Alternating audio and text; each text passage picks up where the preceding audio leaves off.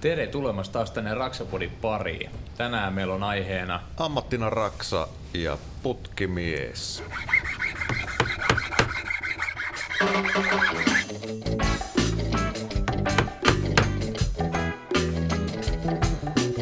Ja, man, you are listening to Raksaman Radio. Raksapodi. Yhteistyössä Rakennusliitto. Tervetuloa tänne kauppakeskus Lauttikseen taas Raksapodin pariin. Meillä jatkuu tänään suosittu osio ammattina Raksa, mutta ennen kuin päästään asiaan, niin Laudeen toisessa päässä istuu armon juontajakollegani Mikko Merellä. Tervetuloa. Kiitos, kiitos. Ja toisessa päässä pöytää Lauttasaaren oma pikkupoika Jarkko Nyyman. Kiva olla taas täällä. Ja ammattina Raksa jatkuu putkari, putkimies, putkiasentaja. Mitäs näitä lempinimiä? Minä en tiedä läheskään kaikkia lempinimiä, mutta, tota, mutta sukupuolineutraalisti putku, pu- puhutaan varmaankin putkiasentajasta, mutta putkimieskin tunnistetaan. Tai putkari. Putkari, Ihan. kyllä. Ja meillä on täällä putkareita aika monta miestyövuotta pöydän toisella puolella. Meillä on tota putkimies Timo Mikkonen, tervetuloa. Kiitoksia. Ja sitten meillä on Rakennusliiton sopimusala vastaava Niko Räsänen. Putkari hänkin. Kiitoksia taustalta on kyllä. Kyllä. Ja nyt sitten paneudutaan tähän mystiseen ammattiin, kun kaikki aina kysyvät, että onko putkarisuosituksia ja onko putkari, putkarista tietoa, niin puretaan nyt vähän tätä putkaria, myyttiä ja ammattia nyt sitten oikein olan takaa ja katsotaan, jos tästä sitten jollekin kuuntelijalle löytyisi vaikka tota uusi ala, mihin hakea töihin, vaihtaa alaa tai kerta kaikkiaan sitten hakeutua putkialan ammattiopintoihin ja tulla meidän kanssa tuonne työmaalle, koska kyllä mekin Mikon kanssa putkareita käytetään aika paljon. Näin, no ja jos ei muuta, niin ainakin sitten ymmärtää putkari ammatista hiukan, hiukan enemmän. Tota, haluatko tota, vaikka Timo aloittaa siitä, että kertoo, miten, miten sä oot putkariksi päätynyt? Joo, se on oikeastaan ihan hauska tuota koulu, koululinjalta. Kaikki oli lähdössä autoasentajaksi ja tota, mä tunsin, että mä nyt näiden Jarmojen kanssa ehkä lähden samaan, samaan kouluun ja tota, ammattikoulu oli niinku suuntana, että lukio ei siinä kohtaa kiinnostanut ja tuumasin, että tämmöinen putkiasennusala kiinnostaa ja tota, sitä kautta hakeuduin 80 sitten sinne kouluun, josta valmistuin sitten 82 Sillä tiellä. sillä tiellä edelleen, että kyllähän tässä niin 40 vuotta intti välissä tosin, mutta 40 vuotta on niin kuin tätä alaa nähnyt. Joo. Ihan, ihan mielenkiintoinen kyllä, että paljon on erilaisia tekemisiä ja kaikkea muuta. Ja, ja ehkä sulla on hyvä otanta myöskin siihen, että miten ala on kehittynyt siitä, mitä se silloin vanhoina hyvinä aikoina oli. Joo, kyllä, niin kuin justiin tähän, niin tota, oikeastaan se väkimäärä on työmailla vähentynyt putkiasennuspuolella, että Joo. hirveän paljon tehokkaampaa ja valurantaviemärit on jäänyt vähän pois, että sitä silloin oli sitä väkeä, että osa oli niin kuin pelkästään teki valurantaviemäriä ja toiset teki lämpöjohtoa ja jotkut vesijohtoja. Ja Joo. sitten oli kalvanoituu putkea ja kaiken näköisiä ja sitten vielä lyijyllä tehtiin niitä viemäreitä mm. jossain kohtaa. Sekin oli jo vähenemään päin silloin, kun mä tein tai Joo. aloittelin töitä. Mutta kuitenkin se myöskin, että työntekijämäärä on vähentynyt, mutta putkien määrät on lisääntynyt, kun on tullut tekniikkaa todella paljon lisää. Joo, tekniikka lisääntyy jatkuvasti ja kehittyy, että siinä mielessä ihan hyvä, että alalla on niin kuin imua siinä mielessä, että nuoria kiinnostaa myös sitten tämä, että on niin kuin tekniikkaa tullut siihen lisää, että pitää osata ja ymmärtää konehuoneita ja sitten kun tulee maalämpöä, kenties kaukolämpöä, kaukokylmää, kaikkea pitäisi osata kytkeä toisiinsa ja vielä tietää, miten ne toimii, että saada tuntoelimet ja anturit kohilleen. Ja sitten Niko, sä oot Rakennusliiton puolelta sopimusala vastaavana, mutta sitten oot itse myöskin putkari. Kyllä. Kyllä. Mikä sun tarina on? Miten, miten sä oot päätynyt putkihommiin? Oliko, oliko tota sukurasitteena vai tota pakosta vai ihan omasta halusta? sukurasitteena oikeastaan oli maalauspuoli. Eli musta täytyy tulla maalari. Se oli ihan niinku, oli ihan muistelma. Mä muistan, että 5-6-vuotiaana mä oon ollut työmaalla kuplamuovia paukuttelemassa ensimmäistä kertaa ton maalipurkin päällä, kun isä maalaili. Ja tota... Sitten sitä tuli käytyä niinkin mahtavasti kuin kaksi kuukautta ammattikoulun maalauspuolella, kun mä tajuin, että on ihan järkyttävän tylsää mulla. ei, ei, ei, se iski karisi se koko nuoruuden juttu siinä. Ja tota, Minä vuonna tämä oli? 90-luvun alussa. Me ollaan oltu maalipuolella samaa aikaa. No, tuossa pitää, ei pitää, kun tuossa, mikä toi on, Mäkelän kadun. Joo.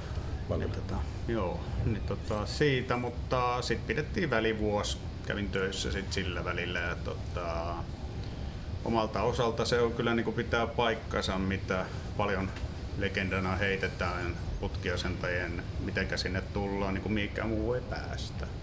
Ja itse oli niin, että kaverit kun oli seuraavan vuonna lähtenyt jo kouluun ja oli pari viikkoa ollut koulussa, ja tota, heitin sitten yhdelle, että kysäse oli Vallilan koulussa, että onko siellä mitään tyhjää paikkaa Räsäselle. Ja putkiasen tämä paikka oli tyhjä ensimmäisenä vuonna tavallaan kuin täysin uusi semmoinen, missä ei ollut mielenkiintoa ollut, mitä ei tiennyt mitään, niin se oli niin kuin kysymysmerkkiä vaan, mutta toka vuoden alussa kun meni harjoitteluun, niin sitten tajus sen, että se on se juttu, että pelkästään se tota, vanhojen jermujen, pelottavien jermujen kanssa samassa sosiaalitilassa oleminen, niin se oli kyllä niinku kokemuksena hieno, mutta sitten siinä oli mikä hienointa oli siinä, mikä jäi itselläkin, niin tajus heti, että kundit teki urakkaa ja se tavallaan niiden yhteishenki, niin se oli jotain semmoista tavoiteltavaa, porukka tekee yhdessä sitä yhtä työtä ja pitää huolen tavallaan toisistaan työmaalla. Niin siitä se sitten kiksahti ja tota, ei ole kyllä kaduttanut yhtään, että on kyllä niinku semmonen, että mielelläänkin teki ja eikä varmaan mikään ihme, vaikka vielä joku kaunis päivä tekisikin, jos vaan joku ottaisikin vastaan. Niin. Menikö sulla sitten, ihan kun Timokin on luottamusmiehenä ollut pitkään nyt, menikö sulla sitten tie tonne Rakennusliiton paperihommiin, niin tota, menikö sitten tota, luottamustoimien kautta vai miten sulla meni sitten? Joo, eli luottamusmiehenä mäkin oli sitten nelisen vuotta.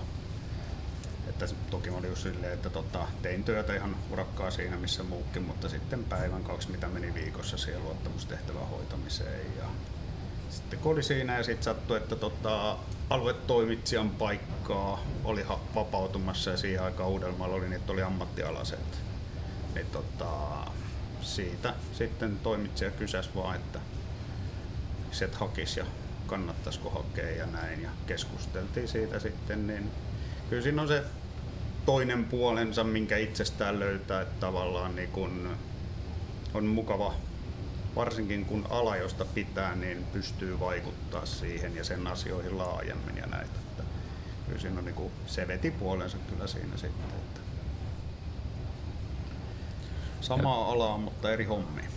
Et tuossa kanssa huomattiin se jo ennen tuossa saman tien kun astuit sisälle, että ne, ne, nyt tutun näköinen kasvot ja tutun näköinen nimi, että, tota, että kyllä tämä rakennusala on pieni paikka, että sit, tota, me ei vielä keksitty, että millä työmaalla, mutta me ollaan tosissaan Kuotron-rakennuksella Kyllä.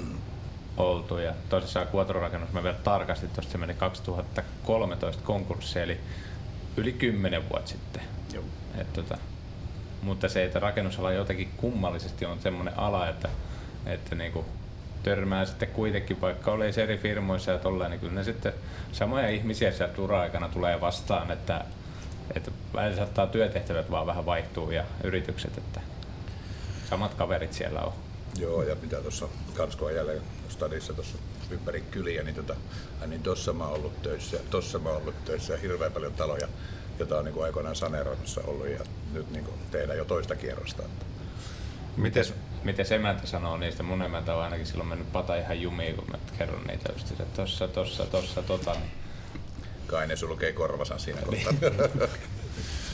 Pure- Puretaanpa tämmöinen myytti nyt, tai au- aukastaan sitä hieman, kun, kun tota, nykyajan Facebook-keskustelufoorumeilla, kun huudellaan putkaria hommia ja sitten yleinen mielipide on se, että nehän käy, että se ei tarvitse käydä kääntymässä siellä ja se on sitten se 200 euroa vähintään tulee laskua siitä.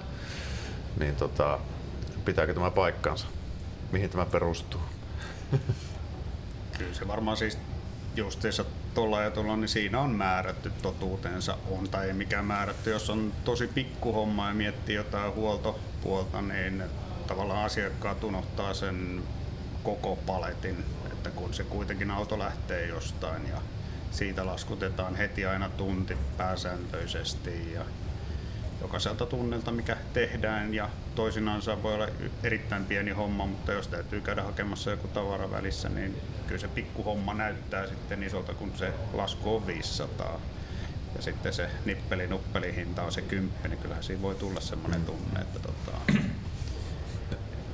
on kallis, mutta se on ihan, se on tavallaan se tekee siinä oikeastaan paljon justiinsa pienemmissä hommassa, mitä sitten jos miettii, että on isompi homma, niin sitten se ei tavallaan enää niin kova ole suhteessa. Että pääsääntöisesti, mitä pidän positiivisena, niin talotekniikka-alalla niin kukin pystyy melkein joka yritykseltä löytyy ihan niin kuin tarkat tiedot siitä laskutusperusteista, laskutushinnasta. Sinne on kirjoitettu se huoltoautohinta ja matkatunnin hinta ja kaikki. Eli väitän, että moni kun vähän viittis katsoa ja valmistella asiaa siten, että kaveri pääsee helpommin töihin, ettei siellä ole mitään turhia tavaroita koko kylppärin pesuolaskaappi täynnä, mitä täytyy ensiksi purkaa, jotta pääsee sinne tekemään. Niin tota... Ja hinnoittelulogiikka on tietysti eri rakennusalan toimijoilla eri. Eli jos tekee pikkukeikkaa, niin yleensä pikkukeikat on kalliimpia. Jos putkiasennusfirma tekee pääasiassa, asentajat tekee vaikka pikkukeikkaa, niin täytyyhän se päivän ansio saada Kyllä. jostain. Joo. Ja silloin se hinnoittelulogiikka on tietysti erilainen kuin jos sä menet tekemään vaikka kahden viikon työtä, oli se urakkana tai tuntilaskutuksena, niin to, tokihan se silloin no. hinnoittelulogiikka on eri. Kyllä, ja sitten tietysti tulee nämä vielä, että onko se sitten ilta-aikaa, yöaikaa, hälytyskorvaukset, kaikki mitä mahdollisia tulee sitten siihen mm. maksettavaksi asentajalle ja mm. onko se sitten niin päivystyskorvauksia vielä kaiken lisäksi, että jos on niin sovittu jonkun yritysten kanssa sitten, he haluaa 24-7 mm. päivystyksen, että siitäkin joutuu maksamaan joka viikko, vaikka ei sitten joka viikko tarvitse käydä kohteessa. Mutta se on just näin, että itse tulee samaan haasteen vasta aika monesti, että meilläkin lähtökohta on tehnyt niin päin, että jos on niinku vaikka tunnin homma niin sit, tai kahden tunnin homma, niin sitten mä vaan lähtökohtaisesti sanon, että, että meillä on vaan minimi on se neljä tuntia. Mm. Että niinku, et se, sen mä laskutan sitten, että asiakas kysyy siihen, että minkä takia sä laskutat neljä tuntia siitä, että sä tulet vaihtaa väliope. Mä, et, no, sit mun tarvitsee löytää vielä jostain se toinen neljän tunnin homma sille päivälle. Kyllä. Että tota, et, se vaan jostain pelkästään polttoaineita kaikki on yksi, mitä mulle joskus aikoinaan tuli ihan täytenä yllätyksenä, kun on työ, isoillakin työmailla ollut ja sitten varkaita on käynyt, niin, ja tolleen, niin sitten kun kuuluu putkareilta niiden työkalujen hintoja, voisi siis lähtökohtaisesti yleensä ajatellaan, että Timpurin työkalut maksaa paljon, että on paljon akkukoneita, mutta herra jestas, ne niin teidän erilaiset putken taivuttimet ja silleen, että sä katsot, että toi on vähän rautaputkea tuommoista ja niin kuin, ei toi paljon maksa, mutta sitten kun kuulee se hinnan, niin mä saisin ostettua sille monta akkukonetta. Että se, et sä lähdet putkariyrittäjäksi vaikka, niin mm. Aika paljon pitää kaivaa sitä niin kuin lompakkoa. Kyllä, että... kyllä joo. Ja kyllä se useimmiten, jos sitä uutta väkeä palkataan tuossa, niin kyllä se on melkein 10 tonnin paketti aina, kun kaikki työkalut, ensinnäkin siellä on taivuttimia, sitten on koneita aika paljon, niin tota, kyllä sitä koko paketista syntyy sitten sellainen 10 tonnin paketti äkkiä. Helposti. Ja sitten on vielä jotain suurempia kierrekoneita tai tällaisia, joita sitten tarvitaan isommilla työmailla, niin tota, ne on sitten, otetaanko vuokraamusta tai näin. Vähän riippuu yrityksestä, minkälainen ajatusmalli heillä on, että onko omat mm. työkalut vai vuokrataanko sitten. Mm. Mutta siis yleensä on kuitenkin niin päin, että aika putkipuolella aika harvalla on niin kuin omat niin kuin henkilökohtaiset niin kuin työkalut Joo, kuitenkaan se on yritys, niiden, yritys niiden työkalut ja niin kuin pääsääntöisesti putkimiehinä tullaan töihin. Että mm. on, on omia. Joo, on just näin ja siinä on oikeastaan, sitä on aina aika ajan keskusteltu justiinsa tätä rakennusalan mallia, että olisi niin edes käsityökaluja jotain pientä, mutta tota, siinä on tultu siihen ongelmatiikkaan myös, että tavallaan niin kuin urakkatyötä tehdään, kaikki tekee samaa urakkaa, samaa rahapottia ja jos joku alkaa sitten tekee huonoilla työntökaluilla sen takia, että hän haluaa säästää siinä, niin se, niin kun, se vesittää sitten muiden palkkoja turhaa siinä. Ja se on niinku, se vaan niin, että ja kyllä oikeastaan kun miettii omaakin historiaa, niin kuitenkin perustyökalut on semmoiset, että ne kestää niin kuin siis vuosikaudet. Jos me terälläkästä lähtien, niin nehän nyt kestää siis melkein niin kauan kuin niillä samoilla jaksaa pyörittää, kunnes kyllästyy siihen. Tota, kyllä se tota, kestäviä vehkeitä, ettei ne tavallaan niin uusiudu. Muutoin kuin tämän päivän murheen kautta, niin tota, varastamisen kautta niin tuntuu uusiutuva enemmän ja enemmän. Että se on ihan semmoinen, missä tapahtuu. Mites, mites putkariksi pääsee? Tässä teki puhuitte ammattikoulusta. Mikä on tilanne nykyään, jos haluaa aikuisena vaikka vaihtaa alaa tai sitten peruskoulusta, niin tota, Joo, mutta se on tietysti ammatti, ammattikoulun linjat on niin kuin ensisijainen, missä niin kuin varmasti suurin osa porukasta tulee, mutta aikkaripuoli on lisääntynyt ja niin kuin tässäkin pääkaupunkiseudulla taitotalo on ollut tuossa semmoinen, joka kouluttaa aika paljon sitten näitä alanvaihtajia. Mm. Ja sitä kautta niin kuin tuossa meilläkin on niin kuin töihin tullut sitten näitä vanhempaa kaveria, jotka haluaa alkaa putkihommiin. Ja kenties kokeilla jotain muuta alaa aikaisemmin ja kuuluu, että täällä voi jopa hankkia sitten jotakin. Joo, samaa mieltä just, että se kyllä se niinku, just aikkaripuoli on ollut positiivista siinä suhteessa, kun siellä käyn juttelemaan, niin kun puhutaan pääsääntöisesti ne oli kaksi vitosia ja johonkin 40 väli olevia ja yllättäviltäkin ammattialoilta tavallaan niin toiset tietenkin kun on alalta, josta niin työt vähenee, niin vaihdetaan tai joudutaan hakemaan, että mikä. Mutta sitten on ihan semmoisia, missä aloilla on töitä ja tekemistä, niin sittenkin on vaan jostain alkanut houkuttaa ja sitä kautta tulee. Ja toki se on, jos miettii aikuinen ihminen, ketä lähtee opiskelemaan johonkin, niin sillähän yleensä löytyy motivaatio. Eli sillä löytyy se ja se niin kuin työllistymisastekin on kova just näistä tota, olevilla kavereilla. Eli se, niin kuin jos aikuisena vanhempana kouluttautuu uudestaan, niin tota, on erittäin hyvä mahdollisuus työllistyä kyllä. Saatika, jos on tausta edes johonkin metallipuoleen tai johonkin muuhun, mikä vähän liippaa, niin se tuo tukea. Sitten ammattikoulupuoli.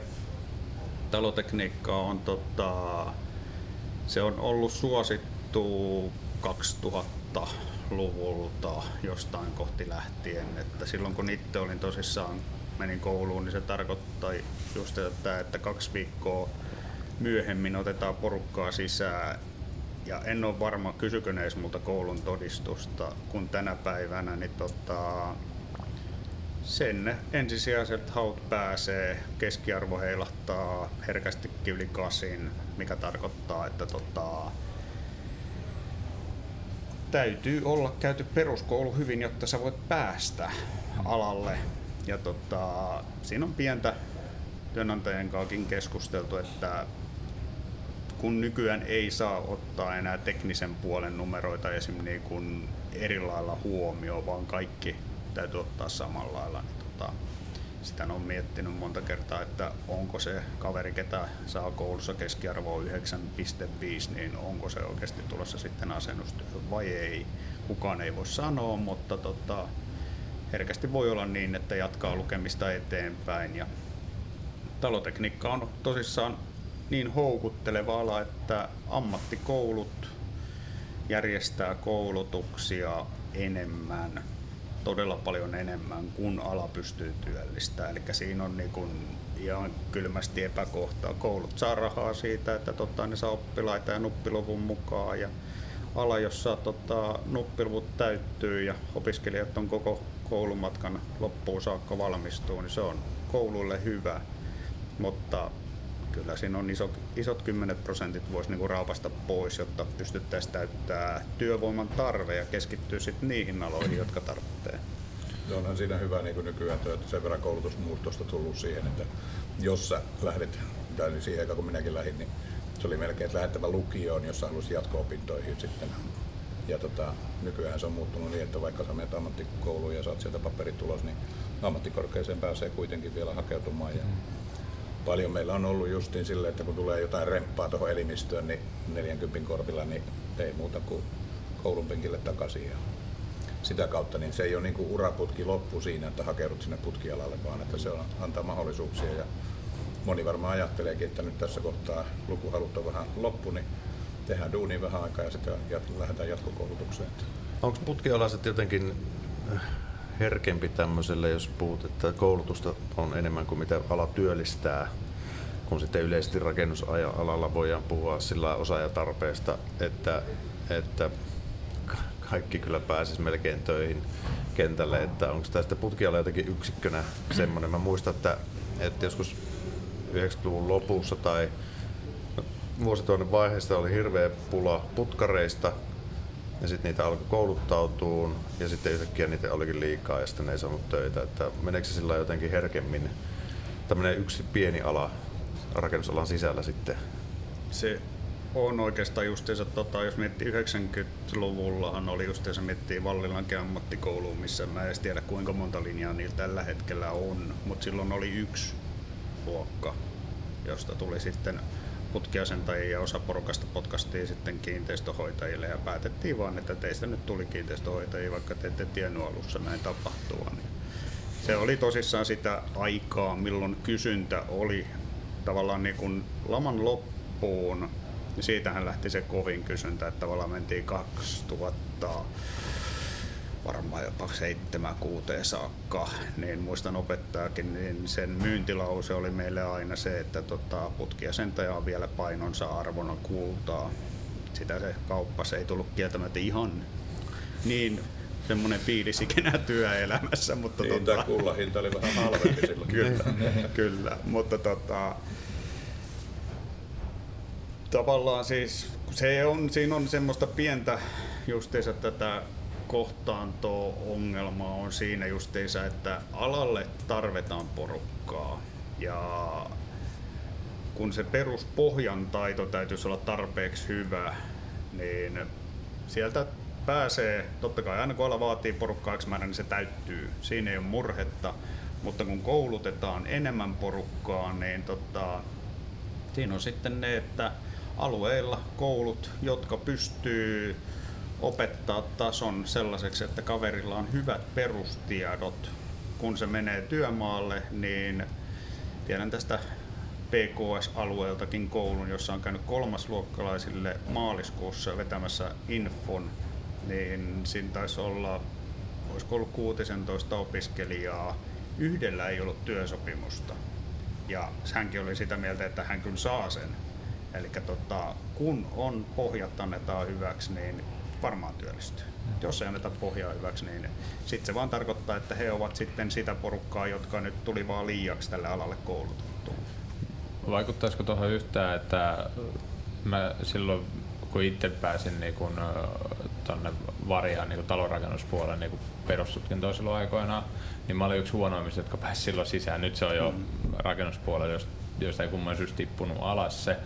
Mutta silloinkin mä puhuin sitä, että että minkä takia tänne niinku, mä olin sitten taas, en todellakaan sieltä ollut huonommassa päässä sitten kun ruvettiin tekemään, että, mutta kun ei toi koulu ole ikinä maistunut. Ja sitten taas rakennusalalla se, että totta kai pitää osata matematiikkaa, että tämmöisiä niin tietyt aineet niin vaikuttaa huomattavasti enemmän siellä työmaalla, mutta myöskin niin kuin, että jopa liikunnalla mä sanoin, että, niin kuin, että sulla on liikuntanumero hyvä, niin sä teet sata kertaa enemmän sillä kuin niillä äidinkielellä vaikka niinku kieliopillisesti, koska, ja sitten erilaiset sosiaaliset taidot ja sitten se käsillä tekeminen.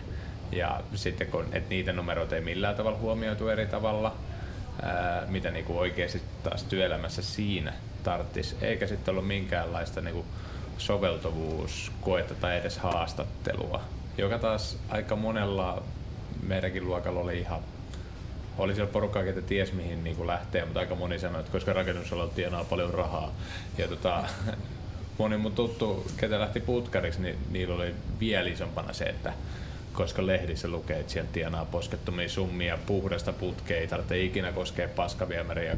Niin kuin, niin, tietyllä tavalla se, että sitten jos niin kuin, jos mä olisin päättämässä kaveri sanoi, että tienaa poskettu summan rahaa ja hiki tarvitsee koskea paskaviemäri, mä sanoin, että sulla on väärä ala, me seuraavasta jonosta.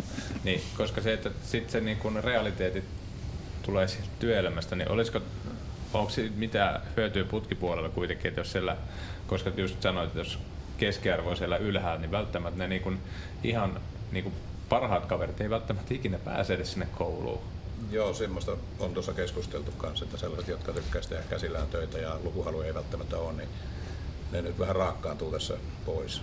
Että niin se on niin kuin Niko sanoi, että silloin kun me ollaan menty kouluun, niin sinne ei se keskiarvo ihan hirveän korkea tarvinnut olla, että putkipuolelle päässä, koska sinne ei semmoista imua ollut, kun se on seksikäs ala nykyään, että sinne haetaan ja tosiaan keskiarvo pitää olla korkea.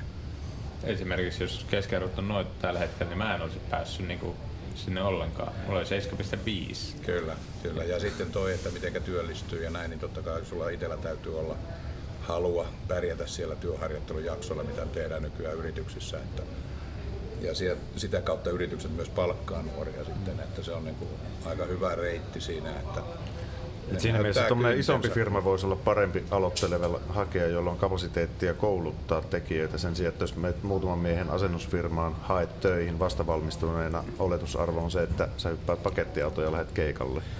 Joo, se kyllä varmasti kaiken kokoisissa se onnistuu, mutta se vaatii sen, että siellä on vähän niin kuin sitä ajatusta ollut firmassakin, että me halutaan näitä nuoria ja meillä on aikaa siihen koulutukseen ja annetaan sitä aikaa niiden oppia. Että, Kyllä. että kaikista pahin on oikeastaan se, että koulusta tulee kavereita tuonne esim. urakkatyömaalle, niin tota, pannaan ne kantamaan vaan. Niin. Ei ne opi siinä mitään. Että kyllä se on niin kuin, että niiden pitäisi päästä tekemään oikeasti sitä työtä. Ja Vähän niin se yleinen vitsaus, mitä ollaan aikaisemminkin puhuttu jaksoissa, se, että, että, että se, että saadaan ihminen tekemään nuori varsinkin, pistetään mm. tekemään vastuullisia oikeita töitä eikä paskahommia, niin Joo, silloin se kyllä. todennäköisesti on vuodenkin päästä vielä hommissa. Että. Niin, muistan tuossa aikoina oli tuossa tehtiin tota White Ladyn taloa pitkää putkisanerosta ja sinne tuli nuori kaveri, sitten tuota, taisi olla Vallilasta justiin. Sitten meillä oli pohjaviemärin vaihto, eli 2500, niin kohan se oli tämä valurautaviemäri, pohjaviemäri, joka piti vaihtaa. Ja vaan se nyt jonkun verran painavaa, vaikka sen metrin pötkiksi hakkaskin, niin tota, poika kun joutui siihen meidän kaveriksi nostelemaan niitä, niin äiti tuli työmaalle, että miksi tämä poika joutui ne raskasta työtä tekemään. Miksei se pääse kalustamaan, mä sanoin, kun ei täällä ole muuta. Että tota, voihan se mennä kalustaa, mutta ei tähän hommaan niin meidän kanssa, että kun ei ole sitä työtä. Ja niin se äiti vaan oli sitten, piti tiukkaa, että ei noin raskasta hänen poika tee ja pois työmaalta. Tuossakin on se just se tietyllä tavalla se, että myöskin siitä opiskelijan halukkuudesta, että jos sä tulet sinne työmaalle ja sitten tota, niin kuin sanot, että, niin kuin, että, että mä kyllä siivoon näitä roskia, mutta mä haluan myös päästä niin kuin hitsaamaan niitä putkia, piste. Että se, että asennetta arvostetaan rakennusalalla ihan yli kaiken. Jos sulla on niin kuin munaa sanoa, että, että mä, mä tuun ja näytän, Joo, niin se, asenne ratkaisee. Niin. No. Et ei, ei välttämättä se, että, niin kun, että mitkä ne koulupaperit tai tommoset, mutta sitten se hiljainen kaveri, ketä vaan niin kun, tulee työmaalle ja sitten jos ei sille ihan suoraan sanota, että et, niin kuin teet tätä, tätä, tätä, tätä, tätä. Jos se jää sinne istumaan, pyörittelee peukaloita ja vähän siivoamaan, niin siinä on, sun ura on sitten siellä. Et myöskin se, että sä menet sanomaan, että hei, mä tuun, haluan tulla tähän mukaan, että mä näytän, mä osaan nämä hommat, että saan, näytä vaan, mä teen perässä. Ja kyllähän se työnantaja kysyy sitten urakkaporukalta, miten nuori pärjää, koska sitten kesä tulee, tarvitaan kesätyöntekijöitä, niin kysyy, että miten tämä poika on pärjännyt ja hmm. näin, niin tota, jos se on semmoinen hissukka ja mihinkään ei pysty, niin tota, ei varmaan palkata.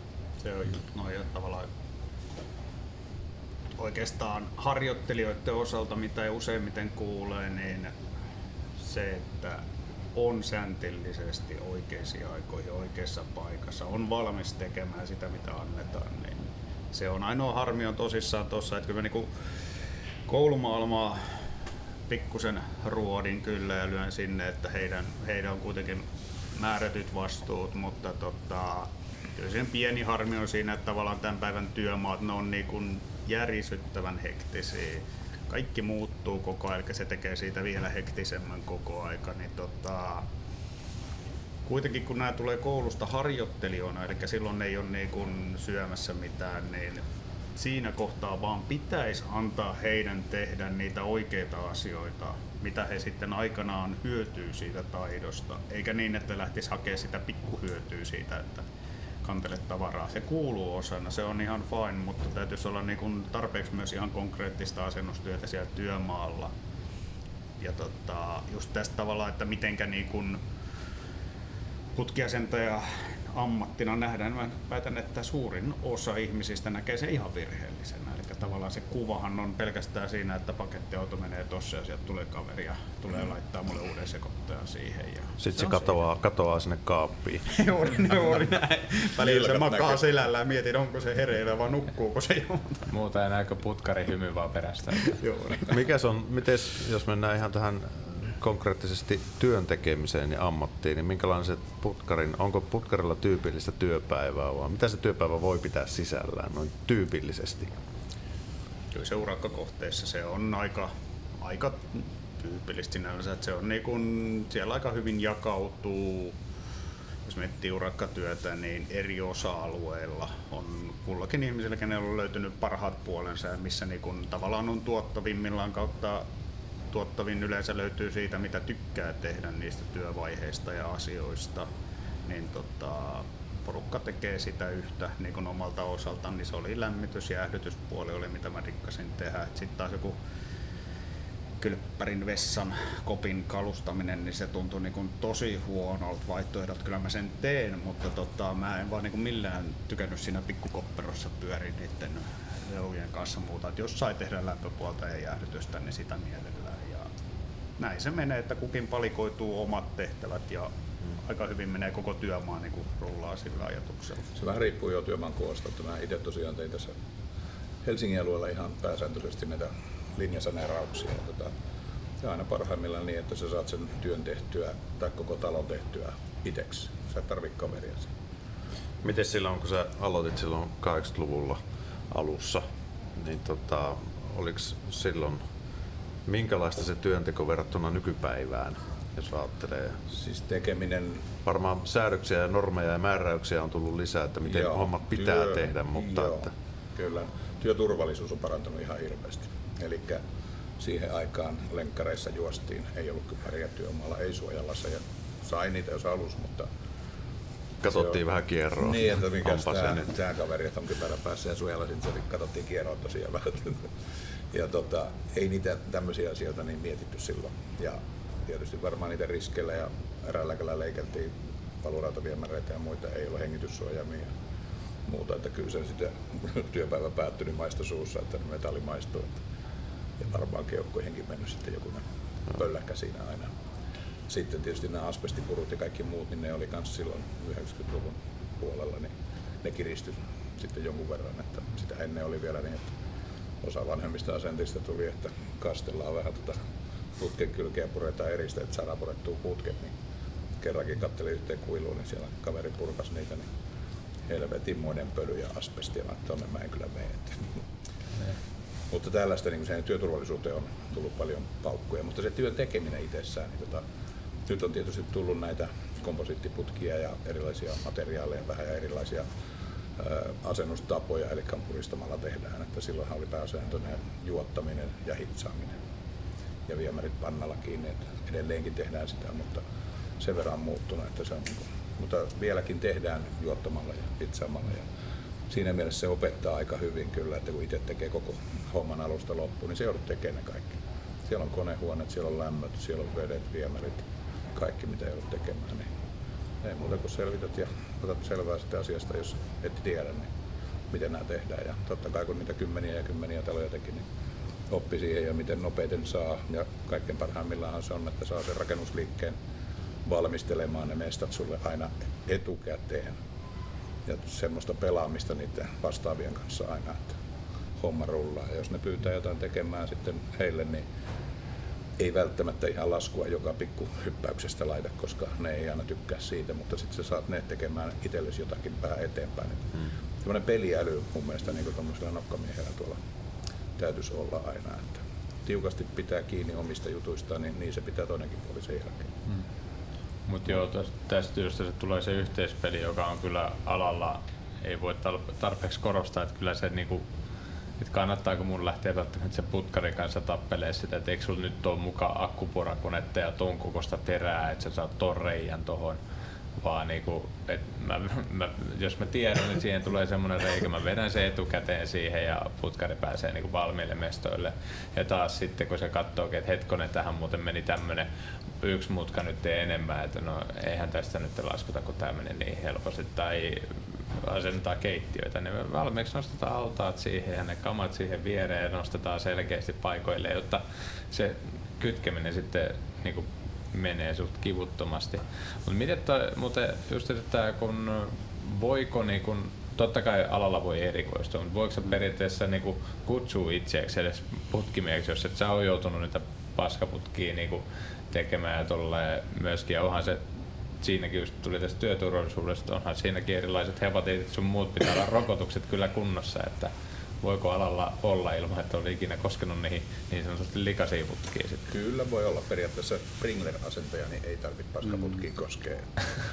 Näin on. Ja sitten on tietysti tullut nämä kylmäpuolet, että nehän ei tee sitten, että osa putkiasenteista pystyy tekemään tätä kylmäpuolta kanssa. Joo, kyllä jonkun verran voi olla, mutta kyllä se jossain kohtaa tulee siis, jos tekee uudessa saneeraus ihan se samoin sitä kumpaa vaan, niin tota, tulee se vastaan kuitenkin. Ja varsinkin jos tehdään saneerauspuolta, niin iso osa saneerauksista liiketoimitilapuolella, niin niitä tehdään ihan välikerroksissa. Ja sitten taas asuntopuolella, niin sehän on aika usein, jos puhutaan omistusasunnosta, niin rappukelralla loppuporukka asuu talossa. Ja sitä kautta se on kyllä ihan just näitä kauniita puolia, mitä ei mainosteta, kun putkiasentajan työtä mainostetaan. Että tota, kyllä siinä Sokoksen hotellin tuosta keskustasta, niin siinä tehtiin aikanaan viemäriputkien vaihto kymppikerroksesta Tenfloorista tota, kellariin saakka. Ja siinä joutuu kuitenkin kauppakeskukset ja kaikki menee läpi ja hotellit oli käytössä. Ja sitten kun miettii runko paskaviemäri, hotellit on käytössä yläpuolella, niin siinä on pari ristiriitaa. Mutta tota, se on just niin, että kun me tehtiin sitten yöllä niitä, niin tota, aina siinä kohtaa kun paukautat sen putken poikki, niin ei muuta kuin kävellään 15 minuutiksi muualle ja paskajassikka alle. Ja ihminen tavallaan sehän herättää, herää pieneen kolahdukseen. Niin sen ties, että pissahätä tulee. Onneksi iso hätä ei tullut kovin usein. Mutta tota, sillä niitä tehtiin ja koko viemärin, siis voi sanoa, että kyllä niin kuin kaikenmoisia saneerauksien syitä on kuullut, mutta tota, mun mielestä ton, meidän oli saatava se valmiiksi uuden vuoden aattoon, joka tarkoitti, että mä silloin uuden vuoden aattona kello seitsemät lähin, kun mä olin 24 tuntia tehnyt töitä himaa, niin tota, syy miksi täytyy saada uuden vuoden aattoon, niin kymppikerroksessa varastetaan niin paljon lompakoita silloin, että tota, ne tunkee vessanpyttyyn, ne vetää alas, niin viemärit tukkeutuu. Se oli saatava siihen, koska ne tiesi, että ne on tukossa. Se olisi kannattanut sun olla se ämpäri kanssa siellä ottamassa lompakoita. Joo, kyllä. Mutta tota... Lompakosta puheen ollen, niin puhutaanko vähän rahasta? No, mitä, mitä, kun ne haaveilee, että sillä tienaa paljon, mutta mitkä on oikeasti putki, putkarin, putkiasentajan palkka? Jos lähdetään läpi tilastoon, mikä on koko maa ja siinä on palkkaryhmistä kaikesta sitten, niin tota, aikapalkalla pyörii 18 ja taisi olla kahden neljän huiteella on urakkatyössä, mutta se on just semmoinen läpileikkaus palkkaryhmiä huomioimatta oikeastaan. Niin tota, sillä se menee, mutta kyllä se voi sanoa, että aikapalkkapuolella niin tota, ammattitaitoiset kaverit niin 20 plus. Siellä on pelivaraa aika hyvinkin kyllä, että tota, pätevät kaverit niin saa kyllä ihan selkeästi, mutta toki siinä se menee ihan niin kuin ammattitaitomääritteet plus sitten koko muukin, miten sä pystyt hoitaa sen työtehtävän. Urakkapuolella niin keskiarvo tosissaan se 24, mutta ei se ole siis, jos miettii tuossa mitä nyt itse on viimeisiä urakoita laskeskellut, mitä työmaalla käynyt, niin pääsääntöisesti plus minus 30 huiteella pyörii ja ei se yllättäviä enää tänä päivänä, että joistain työmaista kuuluu sitä 40 tunnille, mutta toki on niin, että niitä ei nyt ihan älyttömästi ole. Ja sitten se vaatii pääsääntöisesti sen, mikä alalla luojan kiitos on aika hyvin vallallansa, että kun löytyy hyvä porukka, jossa kukin tekee eri osa-alueita, niin ne saa siirtyä sillä porukalla työmaalta toiselle, jolloin se niin kuin hitsaantuu ja hitsaantuu ja näin, mutta kyllä siellä pärjää. Kyllä, joo, varmaan niin se ensiarvoisen tärkeä tämä hyvä urakkaporukka. Mm. Ja tietysti se, että vastaava mestarikin vähän on siinä mukana, koska se voi pilata meidän urakka. Hy- hyppyttämällä ihan, niin kuin varmaan ymmärrätte ja tiedätte, niin se voi pilata myös sen, että silloin kun se yhteistyö, niin kuin äsken sanoin, niin tätä toimii parhaimmillaan, niin se rakennusliikekin haluaa, että me päästään esteettömästi tekemään ja silloin yleensä myös hankkeet kasvaa jopa sinne 40 katturoihin ja, ja, ja nyt alkaa olemaan siinä 30 kantissa niin kuin hyvillä porukoilla, niin säännölliset vuositulot niin kuin varmaan siinä 40-60 välillä. Kyllä se oikeastaan urakkatöissä on just se, että maailma on muuttunut siitä määrin aika paljonkin tässä. Ei varmaan edes oikeastaan niin kuin 15 vuotta sitten kuulu vielä etumiesten muratteluja aika paljonkin ja voi sanoa, että henkilökohtaisella tasollakin niin tota, ei se ollut yksi eikä kaksi kertaa, kun toimistolta soitettiin, että voisiko Niko jutella sen mestarin kanssa asiallisemmin. Kerroin sille, että jos mestari on vittumainen mulle, niin mä oon vittumainen hänelle. Se ei, ole, se ei ollut järkevä lähtökohta, mutta tota, tänä päivänä kun tavallaan sen mestarin valtahan on ihan järisyttävä ja vaikka välillä tulisi vähän mielipahaa, niin pitäisi vaan niin ottaa, ei tarvitse nöyristellä, mutta siis niin pyrkii asiallisuuteen.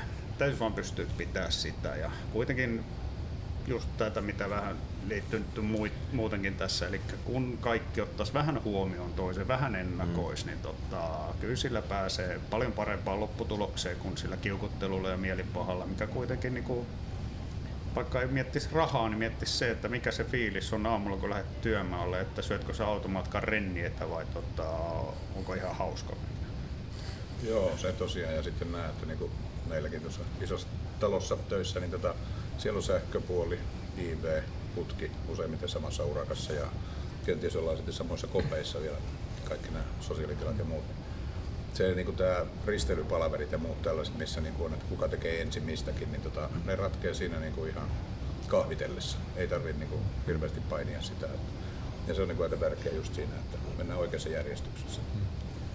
Joo, ja tässä oli nyt ainakin toi, että mitä ne sitten siinä vaiheessa, kun sä pää, jos sä pääset johonkin hyvään urakkaporukkaan, että miten se niin kuin voi parhaimmillaan niin kuin just se olla. Uh, mutta myöskin mitäs nyt semmonen niinku, just se nyt, nyt joku kaveri ajattelee siellä, että no niin, mä menen ja sitten se tulee tuolta koulupenkiltä ja sanoo, että 50 tunti kiitos. Ja tota, että nehän taas noissa se on hioutunut se homma yhteen ja tota, ne oikeasti joutuu tehdäkin aika paljon töitä sen eteen. Mitä se siinä kun tuolta tulee koulupenkiltä kaveri tai vaihtaa alaa, että se lähtee putkariksi, niin missä sen palkka niin lähtee liikenteeseen sitten uuden. Se on tavallaan, jos koulupenkiltä valmistuu, valmistunut kaveri tulee töihin ja urakkat kohteeseen, niin tota, se on urakan osuudesta 50 prossaa. Eli jos ammattimies tienaa 30, niin hänen palkkansa on 15. Eli sinne niin kun, tavallaan kun katsoo, että se saa sitä ykkösen taulukkopalkkaa, mikä on 12 jotain, niin tota, se voi kokea kuitenkin sen, että kun hän tekee ja se työ menee hyvin, niin hän saa jonkun verran. Mutta ei tule semmoista, mikä aikanaan meillä oli, että se antoi 90 prosenttia, jolloin häneltä karkas kyllä todellisuus siitä, että tota, sillä taidolla sai niin kuin hyvän. Plus helposti kävi niin, että porukka ei ottanut urakkaa porukkaa mukaan sitten. Että se saa sen pienen ja sitten kun ammattitaito paranee, niin sen jälkeen siitä hypätään sit suoraan samaan porukkaan mukaan. Ja totta on se, että siis niin kun kaikilla aloilla, talotekniikassakin, niin kyllä sitä kuulee paljon, että pitää saada enemmän ja muuta vastaavaa, vaikka ei väkisin aina olisi niin kun ihan omat paukut siihen samaan antavia ja näin. Ja totta kai joku voi päästä puhua itsellensä isomman palkkaryhmän muuta, mutta siinä on se toinen puolensa, että kuitenkin urakkaporukassa pääsääntöisesti niin kuin etumiehet ja nämä kun keskustelee työnjohdon kanssa, niin kundi, ketä on päässyt hyppäyttää itsensä täyteen urakkaan ja ei pysty tuottaa sitten sitä, mitä uutaa, niin tota, se vaan lähtee ensimmäisenä ja tulee viimeisenä työmaalle sitten aikana. Eli otetaan urakkaa mukaan, mutta heti kun urakasta aletaan tiputtaa porukkaa pois, niin silloin tiputetaan ensimmäisen. Eli siinä pitäisi olla niin kuin kullakin itsellä sitä niin kuin pitkänäköisyyttä, mitä itsellä oli. Ja oikeastaan mun palkkaryhmä nousi siinä kohtaa, kun urakka porukka sanoi, että tota, nyt on se hetki. Ja tota, itse olin ihan tyytyväinen, koska mä näin sen, että mä en ole heidän ammattitaidon tasolla. Mä opettelen. Sitten kun mä pystyin tekemään talon lämpöpuolen kokonaan yksin, niin sanoin, että se on siinä. Joo, ja kyllä toi, niin että mistä se palkka muodostuu sillä urakkaporukalla, niin sehän on urakan mittaaminen. Eli joka metristä, joka kikaleista saa rahaa. Eli niin paljon, kun sä kerkeet tunnissa lätkin niitä paikalla, se voi olla siinä työmaan alkuvaiheessa, kun runkuja vedetään, niin 100 euron paikkeilla näyttää KTAt. Mutta se, että kyllä sitten kun aletaan konehuonetta tekemään ja kalustamaan ja muuta, niin sieltä se tulee sitten siihen, mikä sitten urakka näyttää. Että se on ihan selkeä tämä urakkaohjelma, mikä on liiton puolella tehty. Mutta urakka laskennallisesti aivan painajainen kyllä. että jos, jos mulla on hankaluuksia laskea niin yhden tai kahden miehen urakka huoneistoremontissa, mikä pitää tuhat asiaa sisällään, niin sitten tommonen, että sulla on urakkaporukka ja sä teet joku perkeleen putkiremontin ja nippelit ja nappelit, niin kyllä siihen varmaan joku ATK-ohjelma on olemassa ja vuosikausien kokemus, että pystyy tuommoisen tekemään. Ylipäätään kyllä. sitten sanomaan, että mitä te pojat tästä saatte rahaa. Joo, mutta sehän on niinku tässä niinku se etu oikeastaan, että työnantaja laskee meidän hinnoittelun mukaan myös ne urakat. Hmm. Eli se saa sieltä sen hinnan. Että aina kun se laittaa metrejä, niin ohjelma on tietysti varmaan syötetty valmiiksi, että paljonko siihen menee sitä aikaa, eli saadaan myös se työaika siitä metrimäärästä. Ja sitten mikä on milläkin firmalla kate, niin lätkästään siihen päälle ja sitten riskiarviot ja muut näin, niin tota, sieltähän se hinta muodostuu. Mm. Joo, ja se on justiinsa oikeastaan niin rakennusalan muihin, niin aika iso poikkeus, että alalla niin kuin 40 prossaa putken osalta tehdään urakalla. Tilastot on mitä on aina välillä, niistä ei oikein saa tolkkuosakkaan, mutta tota, se on näin. Ja kundit ketkä tekee mittaamalla justiinsa, niin ne mittaa metrit, kalusteet, kaikki mahdolliset haittaprosentit, mitä on konehuoneille ja muulle ja pumput ja muut ja naputtelee tota Exceliin ja sen jälkeen se laskee suoraan summa ja tämä rahaa täytyy tulla. Joo ja sitten toi on niinku myös työnantajan etu, eli kun se on laskenut tällä meidän hinnoittelupohjalla, niin tota, sinähän tulee sitten arvio montako henkeä tämä työmaa niin mm. Tarvii ja sitten jos se urakkapurokka on tehokas ja se tekee vaikka neljä laskennallinen määrä ja tehdään kahdella miehellä, niin siellähän työnantajalta tippuu niitä sosiaalikuluja, matkakuluja, kaikkia sivukuluja pois. Eli mm. itse asiassa mitä tehokkaammin kaveri tekee, niin sen paremmin se tuottaa myös työnantajalle. Ja näin se just oikeastaan toi on niinku, sit paras muoto justiinsa toi, että kun mitataan, tehdään, niin työkunta on niin kuin kolmen kuukauden välein suunnilleen tietoinen, mitä se rahamäärä on, mitä me on tiedattu, kun se, että sulle kerrotaan, että toi on 250 000 työ. Ja porukka tekee, tekee sitä ja sitten jossain kohtaa ne niin katsoo, mutta ei niin pysytä kartalla, että kun eri työaikoihin tehdään niin isoja töitä ja pieniä töitä, toiset on tuottavampia, toiset vähemmän tuottavampia, niin toi tavallaan kun sä pysyt koko aika kärryllä, että mikä se KTA on, niin sehän potkii. Pelkästään niin itselläkin, niin ajatus oli se, että kun mä päivän työt olin tehnyt, niin varmaan vamma päässä tuossa suhteessa, että olin kiinnostunut palkastani liikaakin, niin tota, kyllä mä suunnilleen pyöräytin sen, niin kun, jos mä olin 30 metriä laittanut mustaa putkea, että mitä se nyt teki normeissa ja paljon se euroissa. Mä tiesin, että se osui jonnekin 50 haarukkaan, mutta niin pääsi lähelle rahasummaa päivässä ja se motivoi kyllä, niin kun, mm. kyllä me työkavereiden kanssa, jos me tehtiin samaa työtä, niin semmoista ystävällismielistä vittuuloa, jos joku nyt sattuu tekemään kaksi metriä vähemmän, vaikka mm. puhuttiin kolmestakymmenestäkin. Mm. Se on tämmöistä, niin se on se suola. Kyllä vittuilua välittämistä. se, se, on juurikin näin ja se myöskin se, että annetaan ihmisille tehdä virheitä ja tuommoisesta just se, että kun niitä huomautellaan sitten, kun vaikka teet jonkun virheen urakkaporukassa, niin se, se yleensä, itse dikkaa urakkaporukoissa on yleensä hyvä ilmapiiri ja se on sitä niin kuin, hyvää Nykysääntöisesti kyllä ihan samaa mieltä. Miten noin edunvalvonnan näköpiiristä ja sitten luottamusmiehen näköpiiristä sitten ala, ala jakselee? Mitkä asiat teitä työllistää eniten? Urakan mittaamisessa on jonkun verran aina sitä kysymyksiä, varsinkin kun tulee uusia kavereita ne ei ole sitä tehnyt, ne kyselee jonkun verran sitä, että miten tämä lasketaan ja miten tämä lasketaan. Ja sitten ensimmäistä kertaa laskevat, niin pyytää apuun työmaalle ja sitten mennään, otetaan Excel-taulukko esille ja näytetään, miten tämä homma pelaa ja mihin kohtaan laitetaan metrit ja mihin hmm. nämä korotukset ja kaikki. Se on hyvin kädestä pitää opettamista monessakin kohtaa. Ja, ja, ja kyllä sitten huomaa, kun ne kaverit huomaa, että ei tämä niin vaikea ollutkaan, niin nehän kertoo sen seuraavalla. Hmm. Ja sitä kautta tieto leviää ja näin.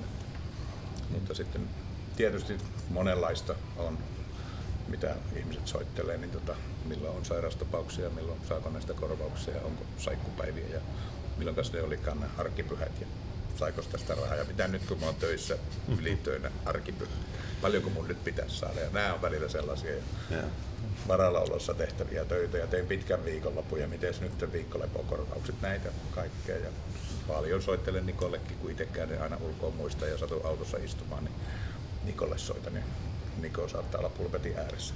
Ja muistaa tietysti, hänelle tulee enemmän soittoja ehkä vielä. Joo, kyllä niitä oikeastaan just, no itselle tulee kyllä laidasta laitaan, että ne on ihan niinku koulutuksia me järjestetään, että huurakkopuoleen valtaisesti, tai valtaisesti ja valtaisesti varmaan aina enemmän voisi olla, mutta kyllä niitä niin kuin muutaman kymmenen kappaletta on läpeensä Suomessa pyöritetään. Ja sitten perus, perus oikeastaan talotekniikassa on vähän eroavaisuutta, että joka alalla on vähän eri juttuja, missä on niin kuin meilläkin noita erimielisyyksiä, niin totta kai peruspalkkajutuissa on, mutta tota, se ei ole hirvittävän iso. Eli talotekniikassa tuntuu, että työntekijöillä on niin kuin aika hyvä tietämys perusasioista, mitkä kuuluu. Ja toki sitten, että kun ammattitaitoisista kavereista kuitenkin on silleen, että yritykset haluaa pitää kiinni, niin niille ei lähdetä pelaamaan niin paljon. Eli ne löytyy pääsääntöisesti hyvin, mikä selittää myös sitä, että työnantajaliiton jäsenyrityksien työntekijät kattaa yli 90 prosenttia Suomen talotekniikkalan työntekijöistä. Eli sehän kertoo, että työnantajat ovat itse aktiivisia myös niin kuin alalla ja haluavat sen perustiedon. Ja eniten oikeastaan, jos miettii mitä No, alueella tulee erilaisia riitoja, että siellähän nyt sitten kun yritys menee nuria ja palkkoja ja muuta, mutta sitten mitkä valuu mulle, kun asiat on mennyt jo siihen, että ei niissäkään tilanteissa ole saatu ratkaistua, niin isona on kyllä työsuhteen päättämiset. Mm. Eli se on semmoinen, missä niin kun kaksi asiaa hetkittäinen päälliköllä menee hermot ja sittenhän se keksii päättää työsuhde ilman millään ja keksii yhden syyn ja boksia. on näitä, että se niinku hetkessä tekeminen ja sitten on toki justiinsa, että paljon tänä päivänä kun ollaan netin maailmassa muussa, niin ihmiset osaa tosi hyvin hakea lomakepohjia netistä, mikä niin kun se on hyvä, että sieltä löytyy hyviä pohjia, mutta ne on riski. Ne on riski siis, niin kun niissä on koeaikoja on kuutta kuukautta ja tämmöisiä. Ja, ja laki muuttuu joka uusi. Mutta ihan niin. jo siihen, että työnantajilla välttämättä tämmöisillä pienyrityksillä, niin sitten se, jostain se työsopimuspohja ladataan ja sitten jos ei sitä suoraan löyty liiton sivulta jostain fiksusti selkeästi, että tässä on, koska se on kaikkien etu ja niin kuin täytyy rehellisesti itse sanoa, että sieltä mulla on rakennusliiton sivulta itselläkin ladattu ne pohjat, miten mä käytän. Mutta Joo, kun... se on ihan järkevää, että tehdään kerralla oikein. Ne. On ja kyllä meilläkin on justiinsa on niin kuin työsopimukset on joka osa-alueella ja jopa on tehty niin, että työnantajaliiton kanssa meillä on yhteinen urakkasoppari, mikä löytyy sitten kanssa. Tavallaan niin kuin Löytyy kyllä, mutta toki just tänä aamulla kun juttelin puhelimessa, niin kaveri kertoi, että hänelle oltiin laitettu se työsopimuspohja ja siinä lukee kuusi kuukautta, että onko tämä nyt oikein vai mikä tämä. Mä sanon, että se on se sama malli, mikä tulee niin kuin kaksi kertaa kymmenestä vastaan just näissä puhelinkeskusteluissa, että isäntä on ottanut netistä ja kuitannut ja siinä on se harmi, että ei siinä mitään, jos ei sitä jouduta käyttää koeaikapurkuun, mutta sitten kun joku käyttää sen siinä viiden kuukauden kohdalla ja se olisi ollut maks kolme kuukautta, niin sitten se on aina... Kossatti. Tiedetään kuka maksaa, mutta sitten vaan aina keskustella, että kuinka paljon. Mm. Kyllä. Miten muuten tuossa yksi, yksi mikä tota on kuitenkin no viimeiset 20 vuotta ainakin puhuttu niin kuin julkisuudessa se, että on tulossa hirveä putkipommi, että, että se niin kuin alkaa niin kuin nyt käytännössä ja mullakin silloin tuli, että voi lähde putkipuolelle ja sit se ei ihan itse ollut sille täysin, joka kiinnostaa, kun mä olisin silloin varmaan päässytkään, mä oon varmaan liian huono tekemään töitä, että kato, ei sinne putkipuolelle. Niin se, mutta kuitenkin niin se, että siitä on puhuttu niin pitkään ja koko ajan puhuttu, että se niin kuin alkaa nyt että on menossa. Ja onhan meillä rakennuskanta on niin kuin vanhaa. Niin, nyt kun tässä on putkaret, te olette tehnyt niitä vanhoja taloja ja nähnyt missä kunnossa se on ja onko sieltä tulossa semmoista putkipummia vai onko tämä, niin miten, miten toi työ tästä niin kuin hetkestä eteenpäin, niin on. Siis, tai me nyt sano oikeastaan putkipommi, se on totta itsekin on. Mä väitän, että sen täytyy alkaa varmaan jo ajat sittenkin, mutta siis saneerattavan työn kanta, se vähän riippuu miten sitä lasketaan. Sitä saneerattavaa työtähän on. Siis, ja itse näen sen niin, että jos miettii isoja kaupunkeja, alueita, joissa niin on konkreettisesti tullaan saneeraamaan, kun täytyy unohtaa ne alueet, joissa on kerrostaloja, joita ei tulla saneeraamaan, koska niiden asuntojen hinta on halvempi kuin se saneerauksen hinta. Niin kyllä se, niin kuin, siis, se on iso se tota, tuleva kanta, mitä tullaan saneeraamaan. Ja sitten se on toinen painonsa, että jos tavallaan uudistöiden puoli pysyisi yhtä isona, silloin se tulee aika usein on vaan käynyt just niin, että talotekniikassa pelastaa jopa osittain kyllä hyvänä se, että ei ole niin paljon lomautettuna porukkaa kuin muutoin rakennusalalla niin tota, tai joillain aloilla.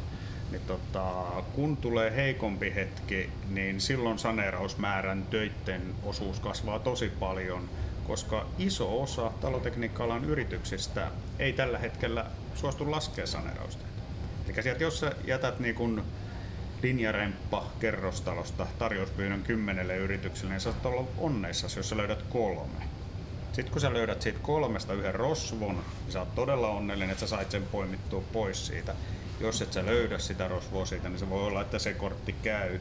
Ja se ajatus, niin kun, että se löytäisi siitä, että onko se halvin vai kallein hinta, niin itse mitä nähnyt niitä lappusia, mitä on tarjottu, niin ei silloin mitään. Se voi olla yhtä hyvin se kallein hinta kuin se halvin hinta.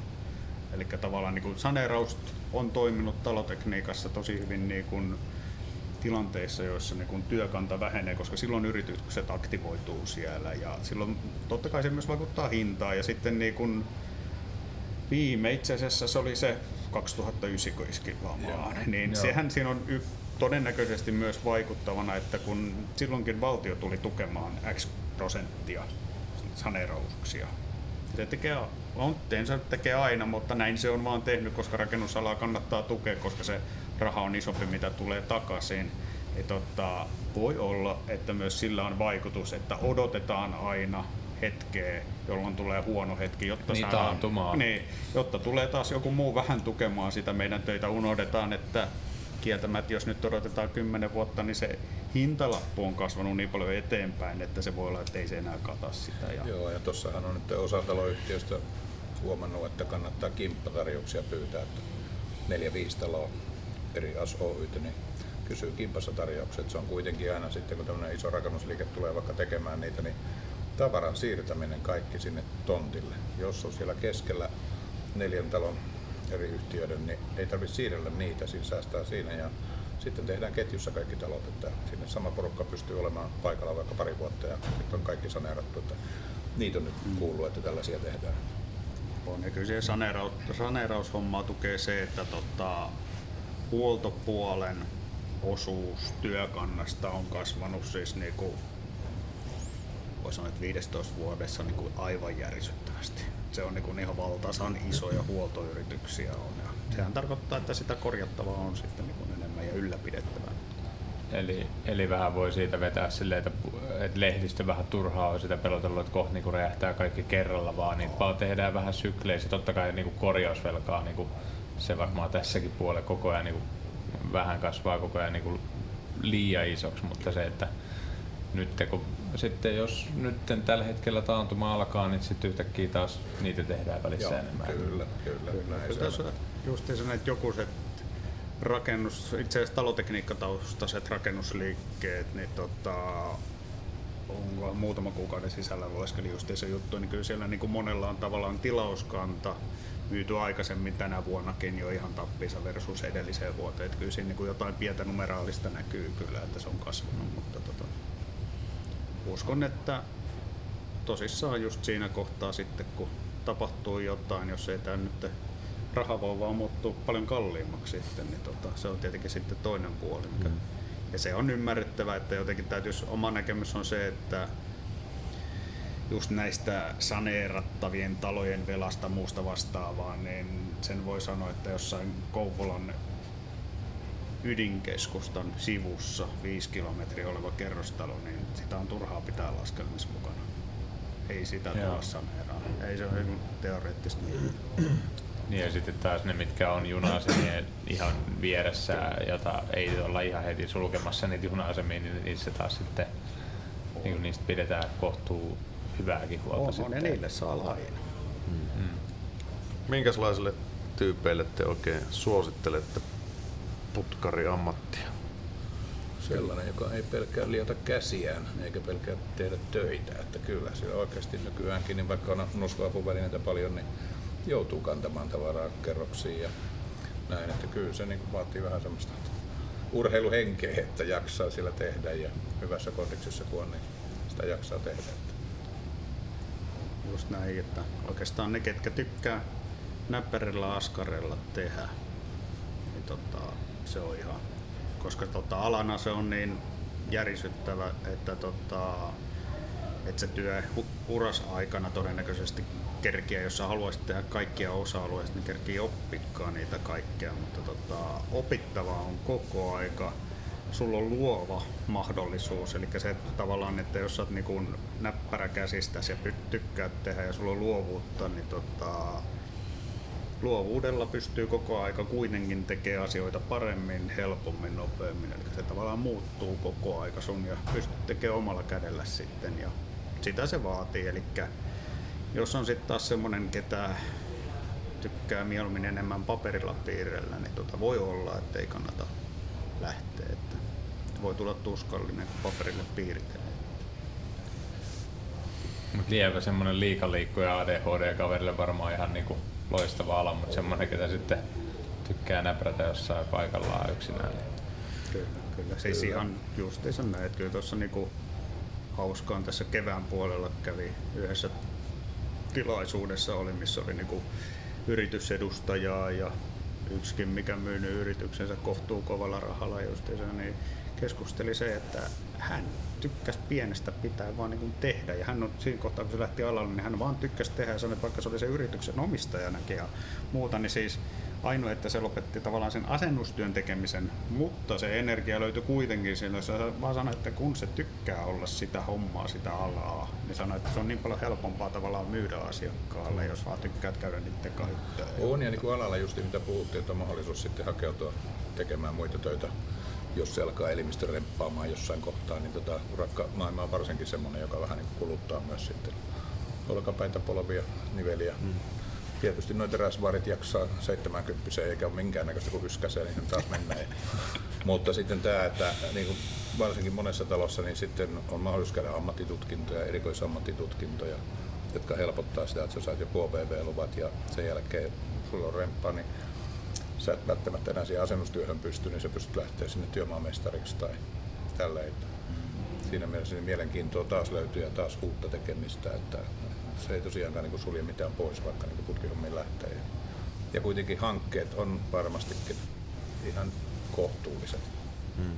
Kyllä just näin. Ja se just toi uudelleen kouluttautuminen ihan hyvä pointtina justiinsa, että siinä mä dikkaan, että nykyään ei ole enää niin jyrkkään tavallaan työnjohto, työntekijäero, eli siellä on niin pikkuhiljaa alettu elämään sitä ymmärrystä, että tota, itse asiassa mulla on kummatkin työntekijöitä tässä, joka tehtävänä on saada tämä kohde niin kuin huistaa ja menee eteenpäin ilman niin kuin turanpäivästä niin kuin tavallaan erottelua siitä, että kumpi on oikeastaan niin kuin työnjohto, kun kumpikin on työntekijöinä, kumpikin tekee sitä samaa osa-aluetta omalla palikallaan, niin kun asentajasta nouset, sitten käyt opiskelemassa, nouset siihen tavallaan entisten työkavereiden yläpuolelle työn johdollisesti, niin kuitenkin kun osaa tiputtaa itsensä siihen samaa viivaa, kun tekee sitä työtänsä, niin tosi hyvin porukan kanssa pärjää ja voi sanoa, että siis niinku yritykset, niin tota, siinä on semmoinen tilanne, tällä hetkellä insikoulussa kun valmistuu, niin niillä ei ole niinku väkisin työkokemusta ollenkaan.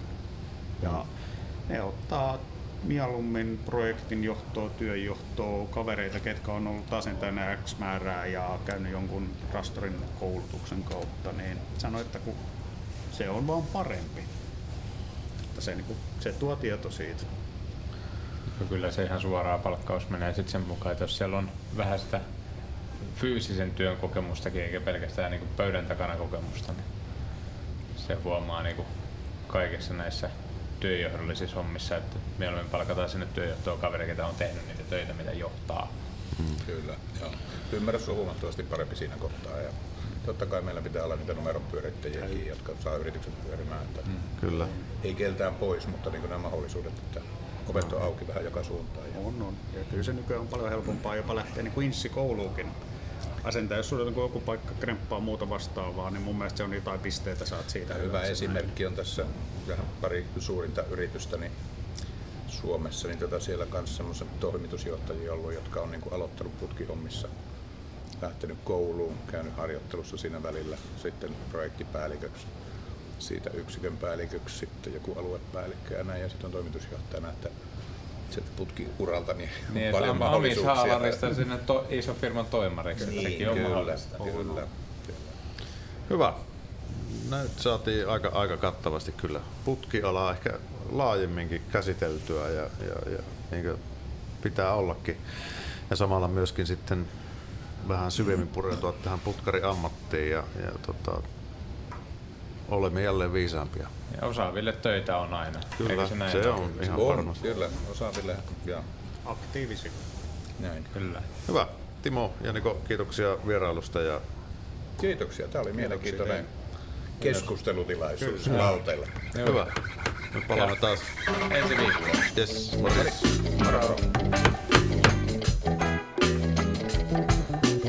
Ja, man, listening to Raksaman Radio. Raksapodi. Yhteistyössä Rakennusliitto.